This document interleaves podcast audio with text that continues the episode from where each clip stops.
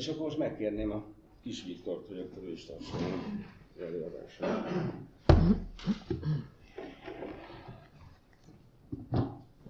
Üdvözlök mindenkit, és először is szeretném megköszönni a felkérést erre a nagyon fontos előadás sorozatra. És különösen szeretném megköszönni a szervezők részéről, hogy amikor ugye azt a, té- azt a témát kaptam, hogy a szabadkereskedelmi világrendelen tiltakozásokról és a közelemről lehet beszélni, akkor, akkor megengedték nekem, hogy ezt a témát, ezt tulajdonképpen az alterglobalizációs mozgalmak és azok örökségéről és tapasztalatokról való beszédé egyszerűsítsem, vagy fókuszáljam. És számomra ez egy borzasztó fontos téma, hiszen ha belegondolunk, azért a szabadkereskedelmi világrendelői tiltakozás történetében kevés fontosabb dolog van, mint az alterglobalizációs mozgalom. Az a mozgalom, amelyik ugye 20 éve, gyakorlatilag 20 éve kezdődött, és az a mozgalom, ami hiába ennyire fontos, és hiába olyan meghatározó egészen a mai balliberális oldaltól balra vagy alternatív irányba ö, álló erőknek az egész története, az egész sajátosságai szempontjából, azt mondhatjuk, hogy az alterglobalizációs mozgalmakról való beszéd az szinte teljesen ki, kikopott, a, kikopott a nyilvánosságban. Tulajdonképpen, minthogyha hiába ennek az örökségét cipeljük magunkon, és ennek az öröksége köszön vissza szinte mindenhol a mai alternatív vagy baloldali politikában is. Még, mégis borzasztó keveset tudunk róla, és nem csak, hogy borzasztó keveset tudunk róla, de, de ráadásul azok a, azok a viták is, amelyeket ez a mozgalom és ennek akár a magyarországi felfutása is felvetett az elmúlt 10-15-20 évben, Ezeket a vitákat sem folytattuk le, ezek a viták sem sincsenek exponálva. Szóval azt, mond, azt mondhatjuk összefoglalva, hogy az alterglobalizációs mozgalomról lé, lényegében semmit nem tudunk. Odáig, odáig elmen, elmen, elmenve ebben, hogy még tulajdonképpen azt sem tudjuk, hogy ezek igazából mik voltak. Elég, ha csak arra utalok, hogy még csak most jelent meg először Magyarországon könyv ezeknek a történetéről, tehát abszolút nem tudjuk még azt sem eldönteni, hogy ezek tiltakozó mozgalmak voltak, vagy civil mozgalmak voltak, vagy társadalmi mozgalmak voltak, vagy, vagy valami protopolitikai mozgalmak voltak, vagy egyáltalán milyen mozgalmak voltak. És előadást mindenképpen azzal szeretném kezdeni, hogy először beszélek arról, hogy ezek igazából mik voltak, mert erre a kérdésre nekem kezdettől fogva egy, elő, egy egészen sajátos, sajátos válaszom van. Én ugyanis azt állítottam egészen a kezdeti időktől, hogy az alterglobalizációs mozgalmakat csak és kizárólag, csak és kizárólag politikai mozgalmakként lehet megérteni. Tehát csak akkor fogjuk tudni megérteni, hogy mik voltak az alterglobalizációs mozgalmak, és mit kezdünk az örökségével, hogyha el tudjuk őket helyezni az ezred fordulónak a, a politikai koordinátorrendszerében, a politikai logikáinak mentén, a, a politikai szubjektumok és politikai identitások képződésének a rendszerében, akkor fogjuk tudni ezeket megérteni, akkor fogjuk tudunk mit kezdeni az örökségével, és akkor fogjuk meg, tudni meghatározni, hogy egyáltalán hol, hol, hol vagyunk és mi zajlik körülöttünk. Tehát politikai mozgalomként megérteni, de még mielőtt ugye ki elmondanám, hogy én, én pontosan hogyan is írnám le ezt az egész történetet. Azelőtt szeretném fölni két olyan dologra a figyelmet, ami, a, ami altár globalizációs mozgalmak kapcsán talán ezt támasztja alá ezt, hogy politikai mozgalomként kell őket tekinteni.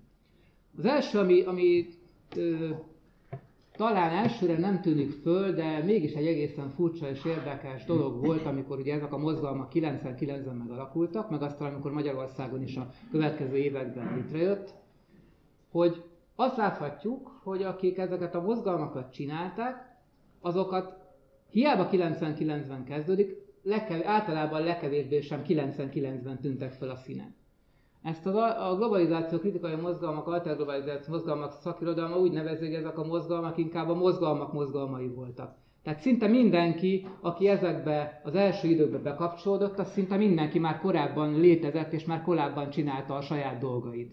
A, a farmer mozgalmaktól kezdve a, az éc, az éc, éces mozgalmakon át a, a, az ökológiai mozgalmakig. Ugye ezt is azt jelenti, hogy itt nem valami új dolog született meg, hanem csak valami új szintre lépett. Ezt az új szintre lépés esetleg úgy megfoghatjuk, hogy valami politikai mozgalom jött létre, valamiből, ami korábban nem az volt. A másik pedig ugye, amit talán többen tudnak, és szintén érdemes elgondolkodni ezen, hogy ezek a mozgalmak milyen mérhetetlenül sokszínűek voltak. Tehát milyen hihetetlenül sok mindent össze, összefújt bennük a szél. Valójában azt mondhatnám, hogy teljesen kibékíthetetlen szereplőket hozott ezekben a mozgalmakban össze, a, össze, a, össze a, az, az a bizonyos valami, amit ugye aztán most majd el fogok mondani, hogy micsoda. Ugye, ahogy ezt egy korábbi tanulmányban le, le is írtam, alapvetően négy, négy, négy, négyféle nagy szereplő volt ezekben a mozgalmakban. Az egyik, az első az a civil szereplők, a különböző NGO, illetve civil aktivisták, ők egyfajta ifjúsági szubkulturális hálózat aktivista dolgot hoztak ebbe bele. A második típusú szereplők azok az úgynevezett de- deglobalizációs szereplők voltak. Tehát azok a szereplők, akiknek a globalizáció folyamata az ő, ő létükben valamit iszonyatosan sértett, és ők lényegében azt akarták, hogy ez ne történjen meg. Ez ugye ide szokták sorolni egyébként az ökológiai mozgalmakat is, de gondoljunk mondjuk a farmer mozgalmakra, akik egyszerűen, vagy gondoljunk azokra, akik a, akik a, a, a génmódosított élelmiszerek ellen tiltakoztak ezekben a mozgalmakban. Tehát a globalizáció meghozta a génmódosítást, és deglobalizációs szereplő azt akarták, hogy ez ne történjen meg. Aztán volt a harmadik típusú szereplők, akik valami régi baloldali, baloldali politikai mozgalmat hoztak be ebbe. Tehát az anarchisták, a kommunisták, a szakszervezetek voltak előtte is, beléptek ebbe a mozgalomba, itt akartak új, új szerepet, új, új helyet maguknak, maguknak. Tehát ők is ugye egészen mást hoztak. És akkor volt egy, egy, egy nagyon erős demokratikus mozgalom is ebben, amelyik egyszerűen a, a világban fölelhető demokratikus deficitet akarta valami módon csökkenteni. Teljesen különböző szereplők. Mi, mi hozta őket össze? Mi hozta őket egy, egy, egy mozgalomba? Ö, azt, hogy ezt megértsük, ahhoz ö, ígérem nem fogok túl sok ilyesmit, de egy, egy tudományos fogalmat szeretnék behozni, ami szerintem ezt jól magyarázza. Ez ugye az Antoni Giddensnek a reflexív modernitás fogalma, amit a következőképpen tudnék elmagyarázni, most nyilván nem a reflexív modernitás elméletét fogom itt elmondani önöknek, nem csak kimondottan a kérdésre alkalmazva. Úgy kell elképzelni a világunkat,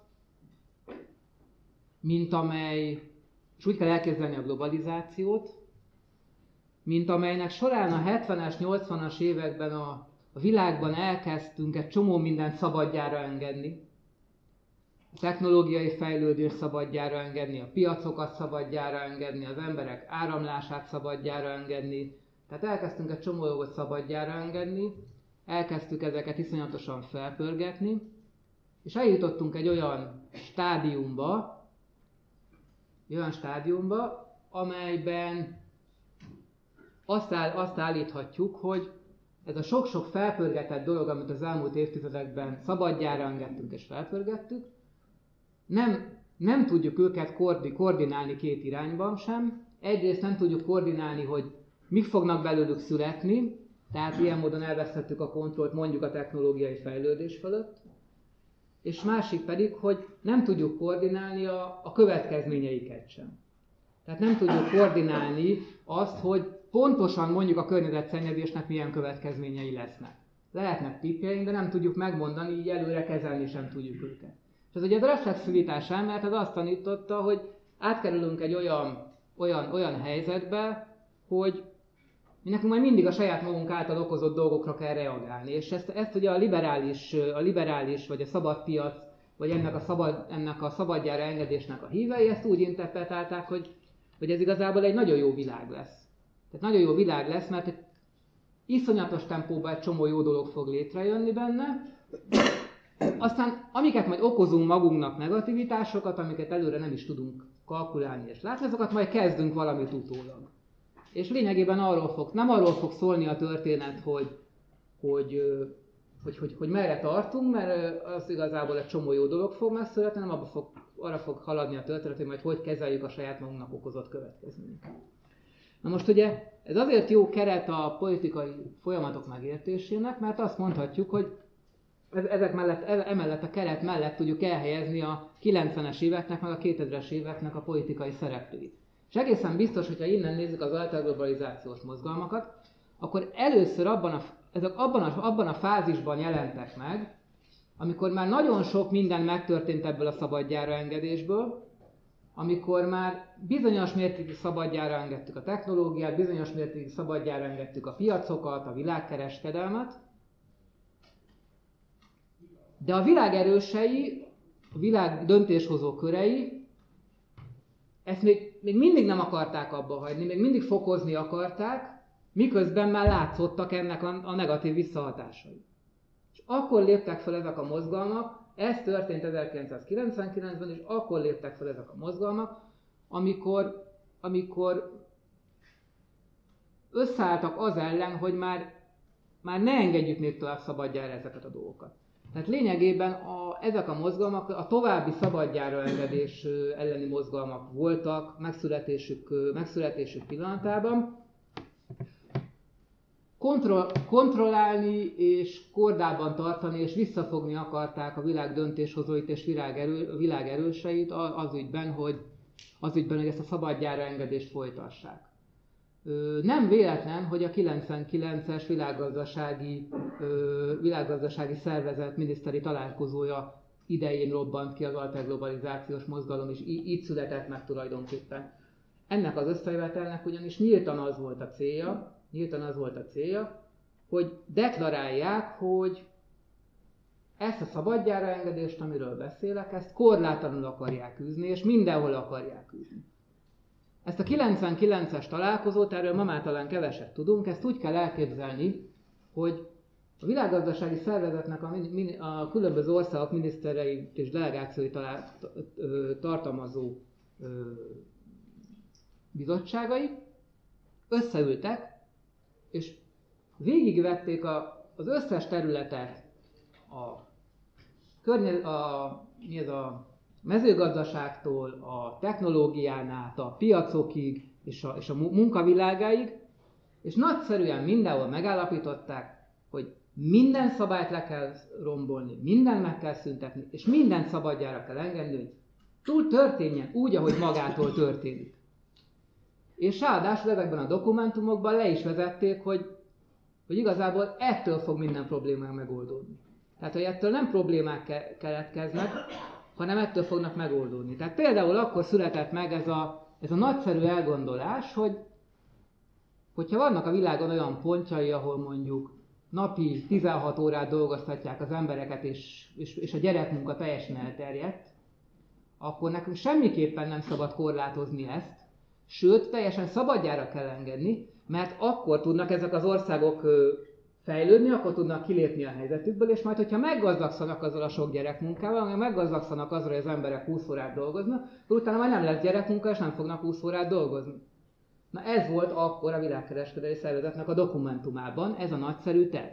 És ez ellen szerveződött meg az alterglobalizációs mozgalom 99-ben, ez ellen a minden totálisan szabadjára engedés e, elve ellen. Na most ugye természetesen ennek a mozgalomnak volt egy volt egy, volt egy fejlődési dinamikája. Tehát először valóban a világ minden pontjáról összejött mindenki, akinek ez valamilyen módon nem tetszett. Ugye az elmondott szervezetek az analistáktól kezdve a farmerekig, és, a, és az AIDS aktivistáktól kezdve az ökológiai aktivistákig.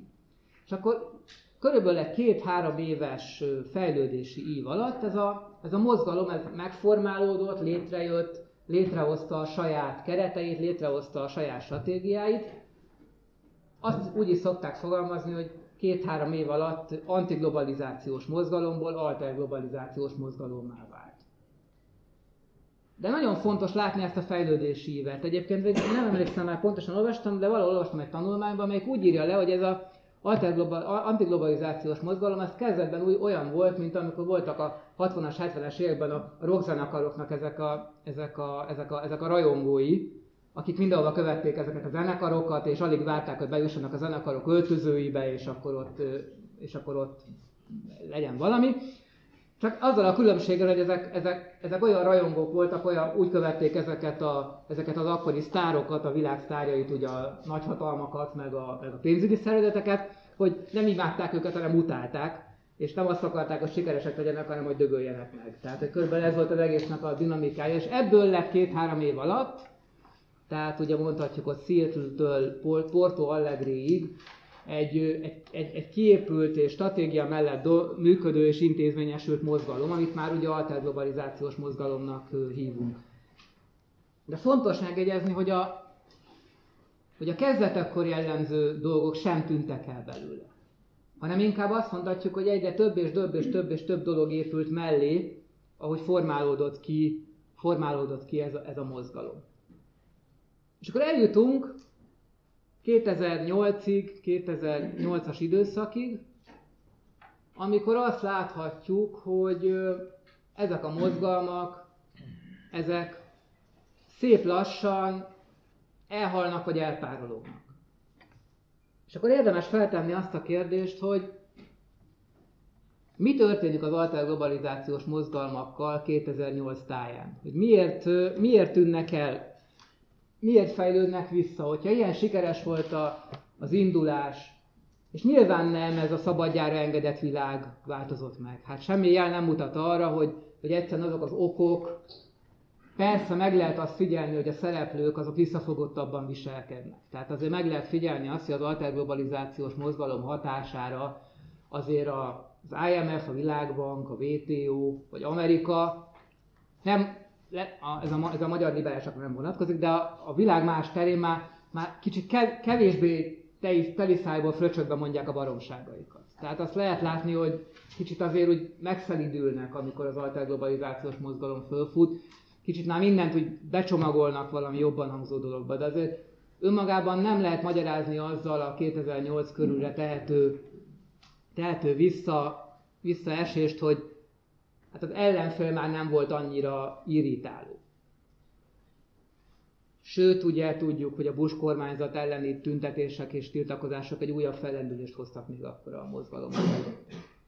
Meg az sem túl jó magyarázat, amit szoktak mondani arra, arra, arról, hogy, hogy ez egy alapvetően a nyugati középosztályokban is nagy befolyás szerzett mozgalom, és a amikor a nyugati középosztályok a saját bőrükön kezdték érezni, hogy a globalizációnak milyen negatívumai vannak, akkor már, akkor már rögtön nem szép, szép, szép elvek mentén kezdtek politizálni, hanem egyszerűen félteni kezdték, a szark és nyugati életüket.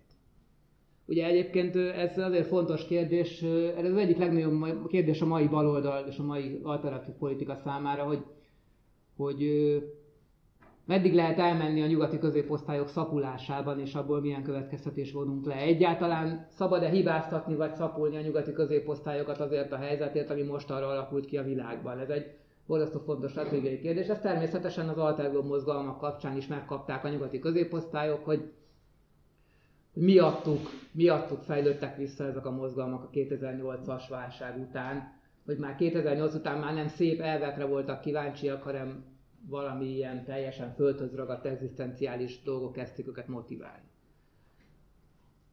Na de azért kereshetünk talán ennél egy komplexebb, komplexebb ö, okot is.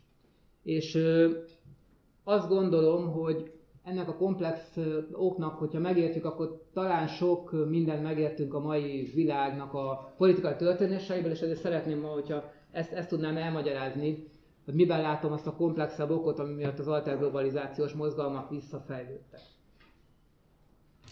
Azt láthatjuk, hogy 1989 után, minthogyha egy nagy változás kezdett volna beállni a világ ideológiai arculatában, az a változás, amit Manfred B. Steger úgy fogalmaz, hogy a nemzeti képzelet a globális képzeletnek kezdte átadni a helyét. Tehát azt mondhatjuk, hogy mi korábban a társadalmak tagjai, amikor arról kezdtek gondolkodni, hogy mi az a, mi az a nagyobb dolog, amihez ők tartoznak, mi az a nagyobb dolog, ami, ami, aminek ők a részei, akkor ezt valami módon a nemzeti keretek között képzelték el. És azt állítja a Steger, hogy 89 után egyre inkább elkezdték kialakítani azt az ideológiai klímát, a szabad piac és a neoliberalizmus képviselői, hogy az emberek, amikor az őket körülvevő nagy valamiről gondolkodnak, akkor már ezt nem nemzeti keretben tegyék, már ezt ne valami fajta nemzeti formában tegyék, mint a 19. századtól mindenki, hanem valami globális keretben tegyék, valami fajta globális keretben kezdjenek el gondolkodni arról a nagy valamiről, ami, ami körülveszi őket. Tulajdonképpen a szabadkereskedelmi világ, világrend építői, azok egy nagyon erős ideológiai offenzívát is folytattak. Egy nagyon erős tudati offenzívát is folytattak ennek a globális képzeletnek a megteremtésére, vagyis, hogy egy nagy globális izének a részeként képzeljük el magunkat. Steger csinál egy empirikus kutatást, ezt azért mondom, hogy mennyire érdekes ez. Egyszer megvizsgálják az, az összes amerikai releváns sajtóterméket, hogy a globalizáció szó hányszor szerepel benne 81-ben és hányszor 91-ben. És azt tapasztalják, hogy 81-ben az amerikai sajtóban a globalizáció szó összesen kettőször szerepel. 91-ben viszont 62 ezerszer. Tehát láthatjuk, hogy azért ez a sajtó ugye azért nagyrészt nem, a, nem éppen a alterglobalizációs mozgalom elődeinek a kezében van. Tehát láthatjuk, hogy egy iszonyatos befektetés történik abban, hogy globalizáció, globalizáció, globalizáció, és persze ezt nagyon jól fel lehet tölteni azzal, amit ők szeretnének hallani, hogy képzeljük el magunkat egy olyan világba, ahol egy hatalmas szabad világpiac van, ahol a liberális demokrácia van mindenhova exportálva, és ahol őrületes technológiai fejlődés uralkodik. Ez a globalizáció. Ez az új világ, amiben vagyunk, az őrületes technológiai fejlődés, a liberális demokráciák és a szabad piac világa, tessék ebben gondolkodni. Amikor elképzeljük magunkat, tessék ebben elképzelni magunkat. És aztán beszélni, hogy ez jó vagy nem jó, hogy lehetne jobban csinálni, hogy lehet ez mindenkinek jó, melyik országoknak nem jó, melyik országoknak jó. De az a lényeg, hogy így képzeljük el, amiben mi, amiben mi vagyunk. Értik mi itt a lényeg? Az, hogy a globális képzeletet megteremteni azon a módon, hogy az az én tartalmammal legyen feltöltve. Az már mindegy, hogy utána arról mit, mit gondolunk. Az a lényeg, hogy úgy gondolkodjunk magunkról, meg a világunkról. Úgy gondolkodjunk magunkról, a világunkról, hogy ez egy szabadpiaci, liberális demokrata és, és, és hatalmas technológiai fejlődés mentén működő világ. És ha így gondolkodunk róla, ak- ak- akkor már tök, tök mindegy is, hogy mi, mi, mi lesz vele. És ugye az alter globalizációs mozgalmak azok lényegében ennek a globális kézzeleknek próbálták valami fajta alternatíváját megteremteni. Hogy az volt az alapállásuk, hogy valóban a globalizáció mentén kell gondolkodni a világról. És valóban a globalizáció korszakát éljük. Tehát ilyen értelemben nem vagyunk antiglobalizációsok. Tehát globalizáció az, az, az, az valóban egy tény. De ez a globalizáció ez nem olyan, mint ahogy ők mondják nem lehet olyan, mint ahogy ők mondják, hanem lehet más a világ, ugye, ahogy a szlogán megmondja, lehet más a globalizáció. Egy másik, egy másik globalizációt, egy másik globalizációs képzeletet akarunk. És akkor mi történik 2008 után? Van ez a küzdelem a szabadpiaci, neoliberális erők, meg az alterglobálők között a globális képzeletért. 2008-as válság után pedig berobban a képbe egy harmadik szereplő. Ez pedig ugye a, a populista jobb oldal. Ez a populista jobb oldal azt mondja, hogy kell nektek globális képzelet, akkor majd megkapjátok, szépen a nemzeti képzeletnek az összes elemét jól beintegráljuk nektek a globális képzeletbe, és akkor az emberek minket fognak szeretni, mert ebben a nemzeti képzeletben szocializálódtak. Akkor azt fogjuk mondani nekik, hogy globalizáció van, igen, de ez a globalizáció, ez csúnya rossz dolog, ami veszélyeztet mindent, ami nekünk szent. Na és ez lesz a, a jobb oldal által kívánt globális képzelet. Ez, hogy a globalizációt úgy kell elképzelni, mint ami minden szép régi jó dolgot veszélyeztet, a nyugati civilizációt, meg Amerikát, meg a, meg a kereszténységet, meg a családot, meg mindazt, amit mi a nemzeti képzeletben hozunk generációk óta, annál úgy, úgy adja el, a, ez az új jobb oldal úgy adja el, hogy, hogy na, a globalizáció ezt veszélyezteti. Ezeket kell megvédeni. A tét az, hogy a globalizációtól védjük meg azokat, amik a mi nemzeti, nemzeti világunkból visszamaradt dolgok. És tulajdonképpen ez teszi ennyire sikeressé a mai jobboldalt, hogy tudott alkalmazkodni ehhez a globális képzelet kiépítéséhez való kényszerhez. Csak éppen a globális képzeletet úgy, úgy építette ki, szemben ugye a szabadpiaci neoliberális erőkkel, hogy abba beleintegrált mindent a régi nemzeti képzeletből.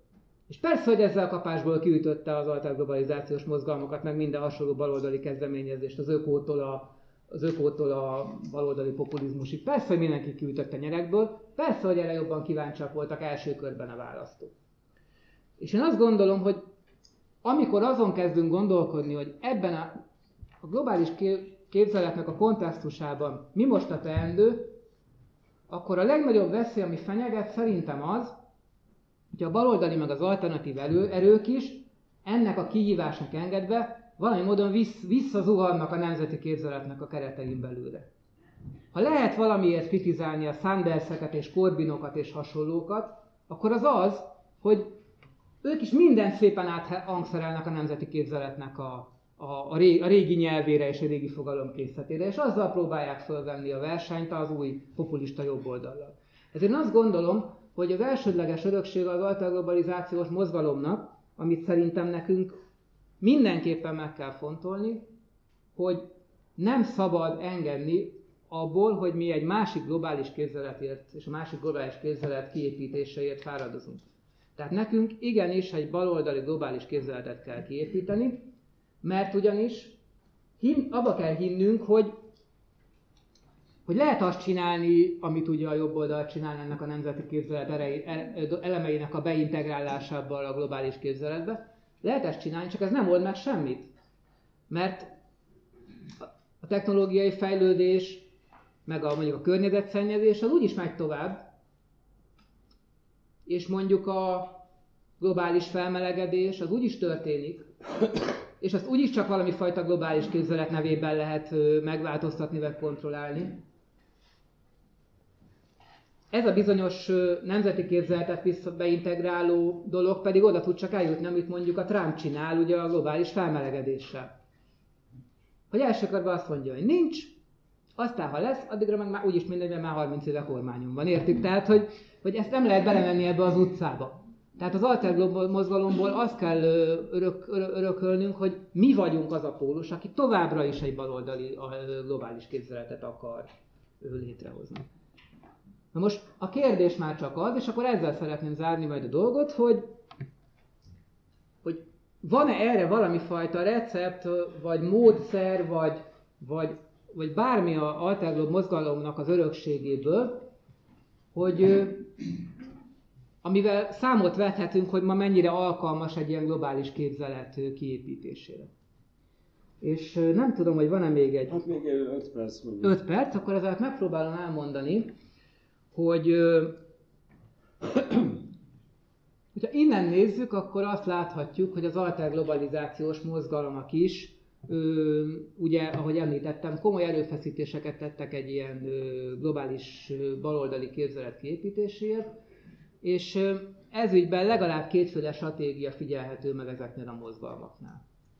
Ez a kétféle stratégia egyébként nem fért meg olyan jól egymás mellett, hiába voltak végig egy mozgalomban, sőt, ha innen nézzük a dolgot, ebben nem tudok belemenni, akkor ez például Magyarországon kimondottan szakításhoz is vezetett. Ugye keveset beszélünk arról, hogy Magyarországon az Alterglob mozgalom lényegében kb. a felétől kezdve ketté szakadt és lényegében két alterglobalizációs mozgalom volt, akik iszonyatosan utálták egymást. Volt közöttük átjárás például én, de alapvetően merev fal választotta el őket. Az egyik stratégia, amit csak az egyszerűség kedvéért nevez, neveznék társadalmi vagy alterglobalizációs stratégiának, ez a stratégia, ez tulajdonképpen úgy akart kiépíteni egy, egy, globális, egy globális képzeletet, hogy egyfajta alternatív ellenkulturális mozgalomként jelent meg. Ez lényegében egy, elsősorban a globális civil szervezetek hálózatán keresztül szerveződött, lényegében ifjúsági szubkultúraként működött, mint Magyarországon mondjuk az Zöld Fiatalok nevezetű szervezet, és, és lényegében úgy próbálta megteremteni ezt a bizonyos új globális képzeletet, hogy létrehozni egy olyan, olyan, olyan globális hálózatot, amelynek a tagjai egyszerűen máshogy élnek a saját országukban, mint ahogy, a, mint ahogy ez a neoliberális világrend parancsolja. Erre a dologra kimondottan alkalmas volt mondjuk az ökológiai kérdés, mondjuk a, az ökotudatos viselkedésforma. Például, ez egy borzasztó alkalma, alkalmas dolog volt erre, hiszen ugyanúgy tudott ökotudatos lenni egy német, vagy egy magyar, vagy egy amerikai, ugyanúgy rögtön föl tudta ismerni saját magát a másikban a világ különböző pontjaim, ugyanúgy részt tudott venni a különböző, különböző ö, on, online ö, médiákban, fórumokon, rendezvényeken, nyilván hozzátéve, hogy ez egy, ez egy középosztálybeli megoldás volt. Tehát nyilvánvaló ez a, ez, az, ez a, az életmód foga, for, forradalomként felfogott alter globalizáció, amelynek mondom még egyszer az ök, ök, ökopolitikai kérdések, az ökológiai fenntartatosság kérdések voltak a centrumában, ezek nyilván középosztálybeli mozgalom volt, de ki tudott épülni egy globális hálózattá, amelynek a tagjai ö, tudták a saját mikroközegükben terjeszteni ennek az új ö, globális, ö, új globális gondolkodásmódnak az elemeit. Tehát ezen a módon kvázi alulról egy ilyen hálózatos szerveződéssel lehetett egy, egy új globális tudatot, egy új globális képzeletet, te, képzeletet terjeszteni, konkrétan, kicsiben, cselekedj lokálisan, gondolkod globálisan is ilyesmi módokon. A másik irány, amelyet antiglobalizációs vagy politikai iránynak nevezhetnénk, ez azt mondta, hogy ha én új globális képzeletet akarok teremteni, akkor az csak egyféle módon lehet, hogyha frontálisan neki támadok a szabadpiaci neoliberális képzeletet terjesztő erőknek, és lényegében ezt az új globális képzeletet egy, egy egy mozgalom keretében hozom létre, egy, egy, egy politikai mozgalom keretében hozom létre. Tehát ez egyfajta tiltakozó, tiltakozó aktivista politikai tudatként hozom létre a sajátos globális képzeletemet. Ugye ez volt a, az, az ATAK mozgalom, vagy, a, vagy Magyarországon a Szociális Fórum mozgalom, meg ezek a, ezek a politikai szereplők mindezt gondolták, hogy úgy fog létrejönni és hát ugye a nyugaton meg ugye az, anarchi, az anarchisták voltak ennek ugye a legfősőbb pónus, hogy úgy fog létrejönni az új globális képzelet, ha, ha nyomást gyakorlok a globális erősekre, ha konfrontálódok a globális erősökkel, ha megmutatják az igazi arcukat, ha egyre többen elkezdenek tiltakozni ellene, és ezek során a tiltakozások és nyílt konfliktusok során alakul ki egy új globális képzelet. És ugye azért tűnt jobb stratégiának, mert ez nem volt Tessék? És akkor ez nem volt középosztálybeli, tehát azt ígérte, hogy nem középosztálybeli, hanem ebbe, ebbe a zapatista mozgalmak örökségétől a, a, a, a harmadik világ mindenféle mozgalmaig mindenki be tud ö, ö, ö, kapcsolódni. Ö, na most ugye a kérdés az zárásként, hogy ez a két stratégia, ez ma a megváltozott körülmények között mennyiben alkalmas egy új globális képzelet kiépítésére, és nyilvánvalóan az, hogy, hogy egyáltalán mennyire vannak még ma meg azok az erők, akik ennek az örökségét hordozzák, de erről szerintem majd fogunk tudni beszélgetni. Köszönöm szépen!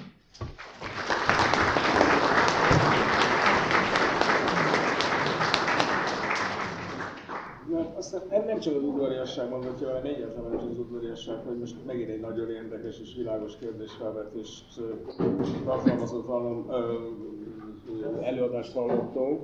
A problémát csak abban látom, de hát ezt majd a jelenlévő bölcsessége meg fogja oldani, hogy a két előadás, hát hogy képzelésében különböző szinteken, különböző problématerületeken zajlott, ha tetszik. Én próbáltam itt magammal csak ezt így bevezető hogy valamiféle kapcsolatot teremteni, vagy szintkapcsolatot teremteni a kettő között, nem tudom, hogy sikerült, de valószínűleg nem, de azért a játék kedvére elmondom.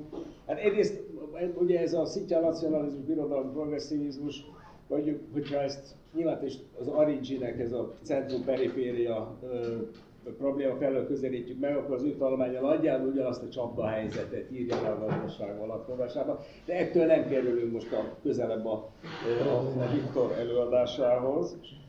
A másik, ami nekem úgy eszembe jutott, és aki el lehet elmélkedni, hogy tulajdonképpen azért azt gondolom, hogy a populista oldal és a szitja nacionalizmus között, ha tetszik, vannak bizonyos kapcsolatok, tehát egy ilyen tipológiai azonosságok. Nyilván más szinten van, onnan ez inkább egy játékverésszerű.